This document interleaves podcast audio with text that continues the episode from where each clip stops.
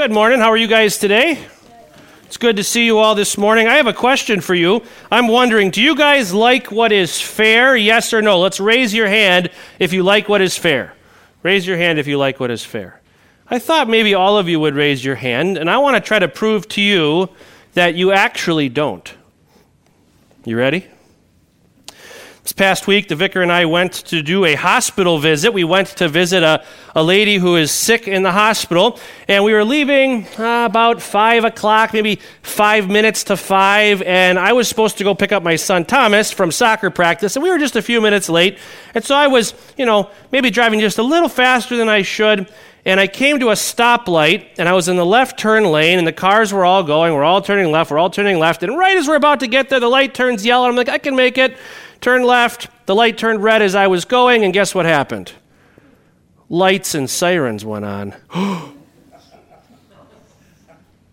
I got pulled over because I pushed it a little bit. I went through the intersection. I probably shouldn't have. You think I wanted what was fair? What would be fair for the police officer to come up and say, Sir, do you know why I pulled you over? And I'd say, Yes. And then he'd give me a ticket. Would that be fair? Why? Because I did what I wasn't supposed to do, right? I broke the law. Should I get a ticket? I should. Do I want what's fair? Sometimes police officers give mommies and daddies a warning when they do things they shouldn't do, right? Could, could he have given me a warning? He could have. Would that have been fair to just give me a warning and let me go? Not really. He wasn't fair. Actually, he was fair. He gave me a ticket. But I didn't want what was fair. Now I want you to imagine I got a huge bowl of your favorite candy. Let's say it's M&Ms. Maybe M&Ms aren't your favorite candy. But I mean a huge bowl, like one of those bowls that your mom uses to make cookies, a huge mixing bowl, and it is full to the top of M&Ms. And I count them out and I give you 5 and I give you 5 and I give you 5 and I give every single one of you 5, but there's still a whole lot of M&Ms in the bowl. Would it be fair if you all got the same amount? Yeah, I suppose. Do you want me to be fair? Or do you want me to let you take as many as you want? As many as you want, right? You don't actually like it when we're fair. You actually want me to not be fair. Today we're going to talk about something called generosity. Generosity is not fair.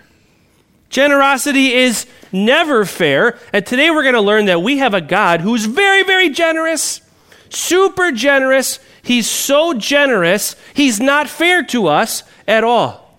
Today we're going to hear that Jesus was punished for our sins. Is that fair? No. He didn't do anything wrong, but he was punished for our sins. And then we get treated like Jesus deserves to be treated. Jesus was the perfect son, he never made any mistakes. And now God says, I'm going to treat you like perfect children who never make any mistakes. You get to come to heaven. That's not fair but it's the best news in the world. To help you remember this today, I'm going to be fair and give you all the same amount of apples as you leave. You guys can come up here and grab an apple. Everybody take one apple out of this bag. But when church is over, you get to go experience how generous I am, and you get to go take as many apples out of the cooler in the fellowship hall as you want. And that goes for all y'all in the pews as well, or maybe I should say, you guys in the pew. You take as many apples home as you want today. Let's pray. Dear Jesus, we thank you for reminding us today that you are not fair. This is actually the best news in the whole world.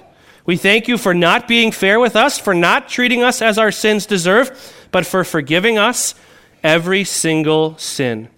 Help us to better appreciate your grace, that you are not fair, and help us to share that good news with others. In Jesus' name, amen. The portion of God's Word that we'll focus our attention on for a little while this morning comes from the Gospel of Matthew, chapter 20. Jesus says, for the kingdom of heaven is like a landowner who went out early in the morning to hire workers for his vineyard. He agreed to pay them a denarius for the day and sent them into his vineyard. About nine in the morning, he went out and saw others standing in the marketplace doing nothing. He told them, You also go and work in my vineyard, and I will pay you whatever is right. So they went.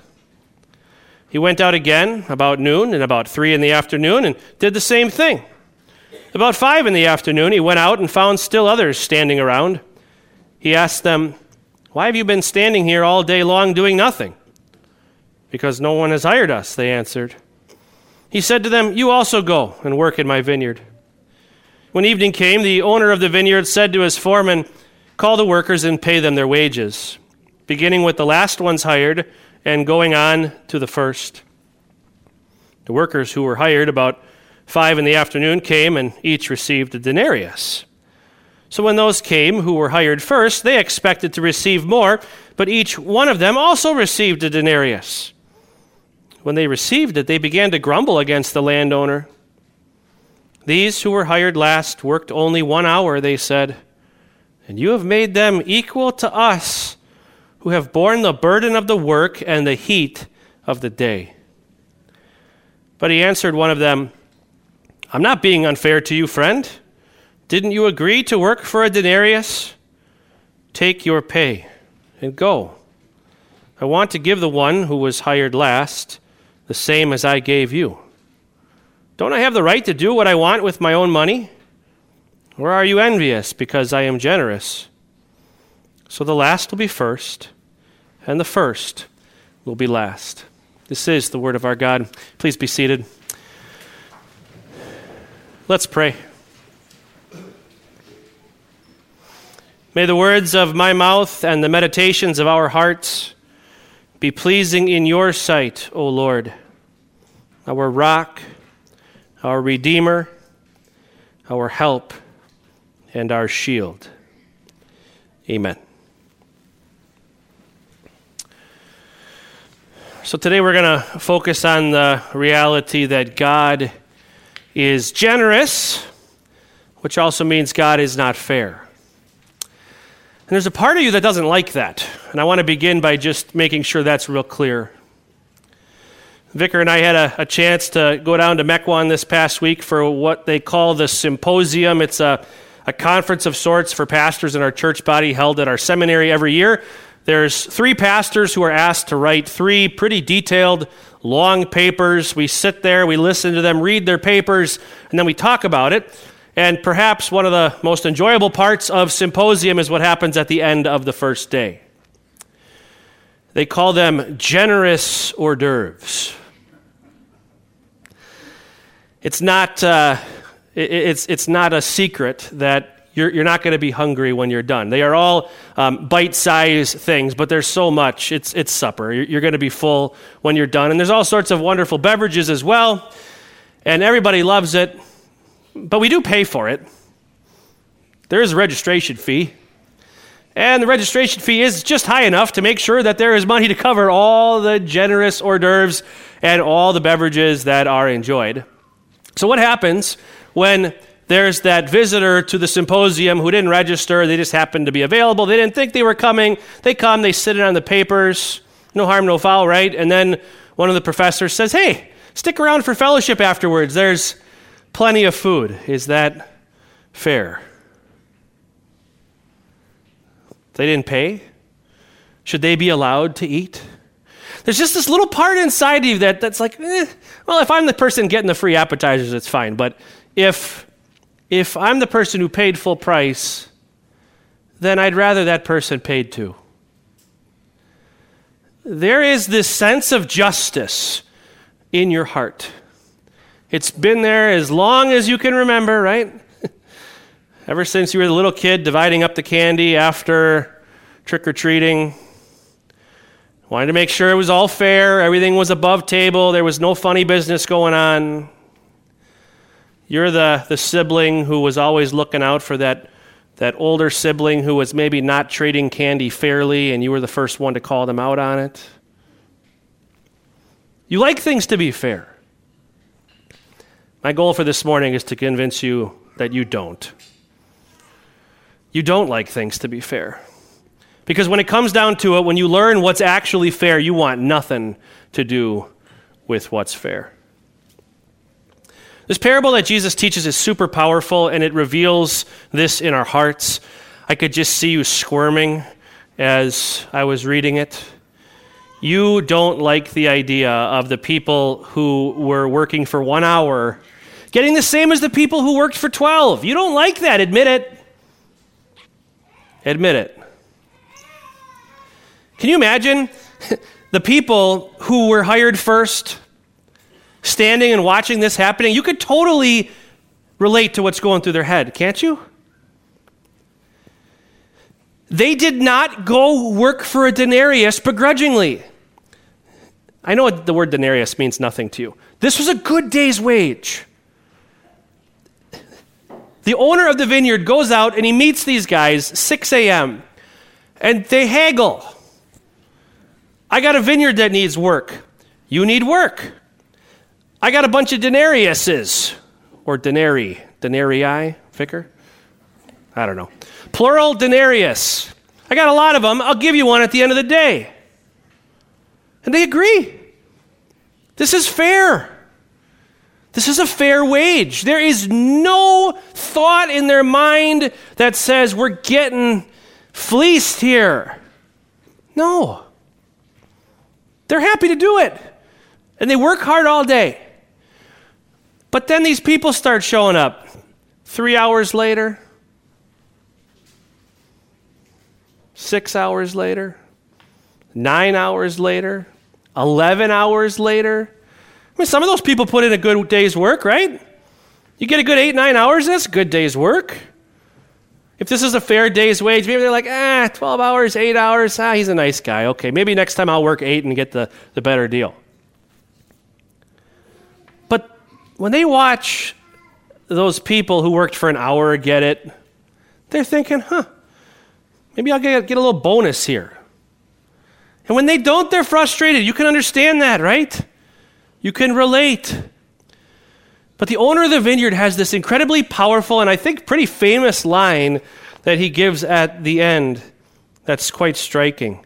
I am not being unfair to you. Didn't you agree to work for a denarius? Take your pay and go.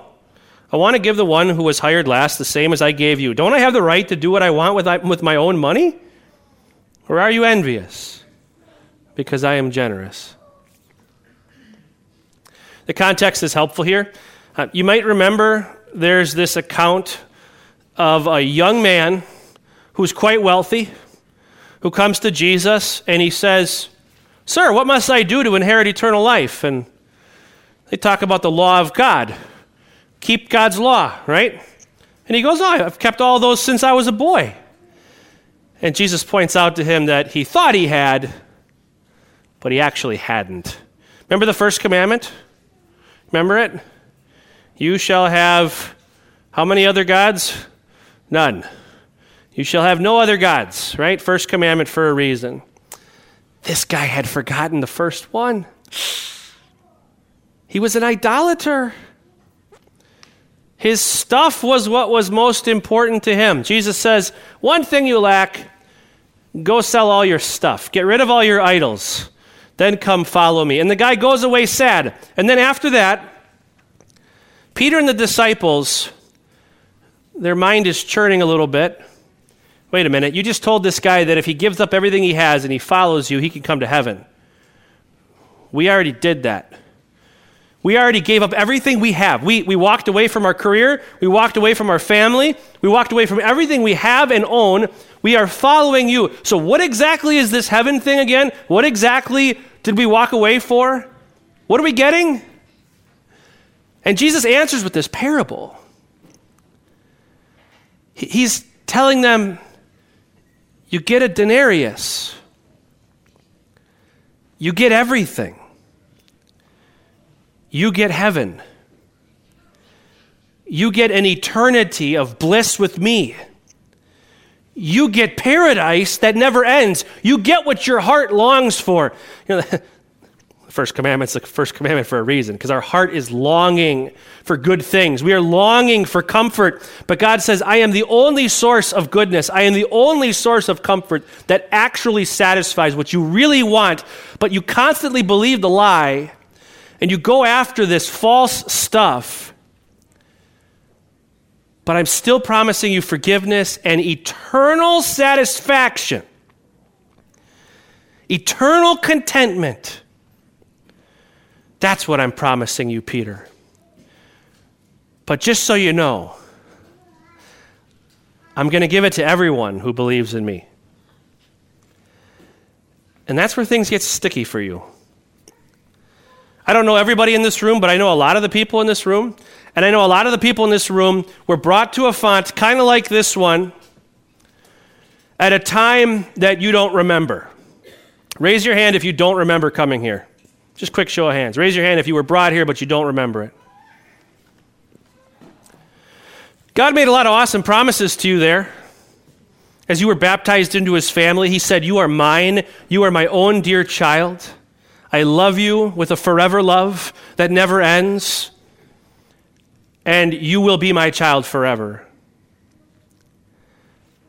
But we all know people who weren't brought there when they were babies. Or maybe they were brought there when they were babies and they ran away and they lived their life breaking the first commandment and a whole lot of other commandments too. And they kind of decided, you know what, I don't really care what God says. Um, God's not my authority. I'll pick and choose which laws I like and which ones I don't. And we'll just let the loudest voices who determine what's right and wrong be my right and wrong. And they live their whole life enjoying whatever they want, doing whatever they want. And then all of a sudden, late in life, they have this moment where the light bulb goes on and they remember, oh, yeah, I'm going to die. I forgot about that. Maybe they have a close call. Maybe God slaps them upside the head with the proverbial two by four to wake them up. Near death experience. And they realize how fragile this body is and how easily it can die. And they say, Oh, I better get right with God. And they think to themselves, better start doing stuff right. But then that loving brother or sister in Christ, that loving pastor says, ah, but that's not how it works.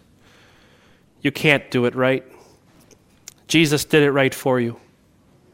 Jesus lived under the law. He never once sinned. He never once broke the first commandment or the second commandment or any of the commandments.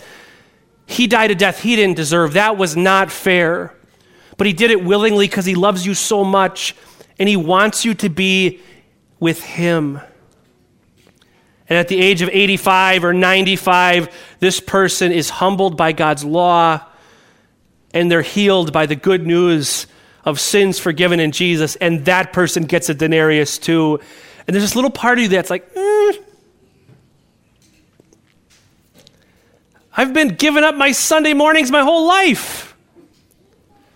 I've been battling that sinful flesh and, and not doing all the things that I wanted to do, that everybody else was doing. Should be something for me in that, right?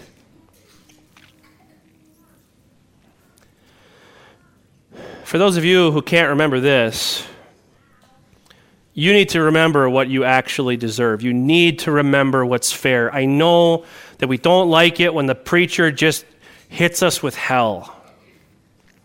But you need to know and you need to come to grips with the fact that the only thing you are capable of earning is hell. That's it.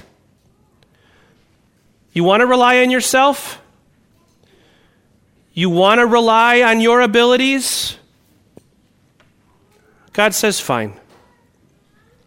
You want to reject my grace? You want to reject my generosity? You want to reject the suffering that my son endured for your sake? Fine. Stand on your own two feet and be judged,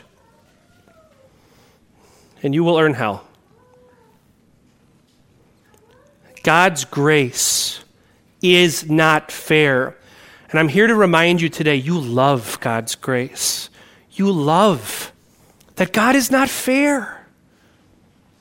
Because it means you will never experience the pains of hell. Because Jesus experienced them for you on the cross He's alive. His resurrection proves that his sacrifice was accepted, that death is not the end, and that you will enjoy paradise forever. You love that God is not fair. And now we're going to talk about the people who do remember this because they came here later in life. And I'm not going to make you raise your hand. But the opposite can be true. How do you think those people who worked for one hour felt? You think they felt like maybe they should come back the next day and work for free? Do you think they maybe felt indebted to the vineyard owner? Like, okay, now I got to do something. Thanks for the generosity, but now I got to make it up to you, and I almost wish you hadn't been so generous. You ever feel that way when somebody's really generous to you? They do something completely uncalled for, completely unnecessary, just out of the goodness of their own heart, and you now feel so indebted to them that you can't even enjoy what they gave you. You ever feel that way? Stop. Stop. You can't earn this. I don't care what you did before you came to know Christ. I don't care what you did before you became a Christian. I don't care how long you wandered away before God, in His infinite mercy and grace, brought you back. Stop. You're forgiven. You're at peace with God. Jesus is for you too. He's generous. And it's the best news in the whole world. It's a sad reality that you and I live at a time when one of the greatest knocks on the Christian church is that we are judgmental, that we are hypocrites. And sadly, you know that's often true, just like I do. It starts right here. It starts in my own heart. I'm the one who's quick to look down on the sinners. I'm the one who's quick to talk a real good game, but not back it up. And you're just like me. It's good for you and I to realize that when people point the finger at us for being judgmental or being hypocritical, we probably haven't taken the lesson of this parable to heart. We don't get to go to heaven because we're so great. This is not a museum for saints. This is a hospital for sinners.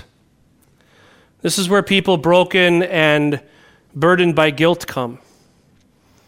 We come here for peace. Yes, part of our job is to call sin sin. Part of our job is to say what God says. But shame on us for the times that we've done so with an arrogant attitude. Shame on us for the times when we've done that with a holier than thou. I'm up here and you, poor sinner, are down here. Now repent. For that, we need to repent. For that, you and I are the ones who need to get down on our knees before the cross of God and say, Lord, have mercy on me, a sinner, and then be confident in what He says. Because He does. He does have mercy on sinners like you and me. And it is our great privilege, our great honor, as people who know the love, the mercy, the grace of God, to lovingly speak the truth to say, yeah, if you believe the lie that sexual revolution is somehow good, you got an idol. You're going somewhere else for goodness and comfort, and there's only one source of goodness and comfort the Lord, our help and our shield. If you think it's cool to hate, if you somehow twistedly find goodness and comfort in your hatred, you got an idol. You got an idol. There's only one source of goodness and comfort the God who is generous, the God who promises you what you actually want unending contentment, unending satisfaction, goodness and comfort and peace that will never end. Our God is generous. Turns out you actually don't like what is fair. And that's really good news. Amen? Amen.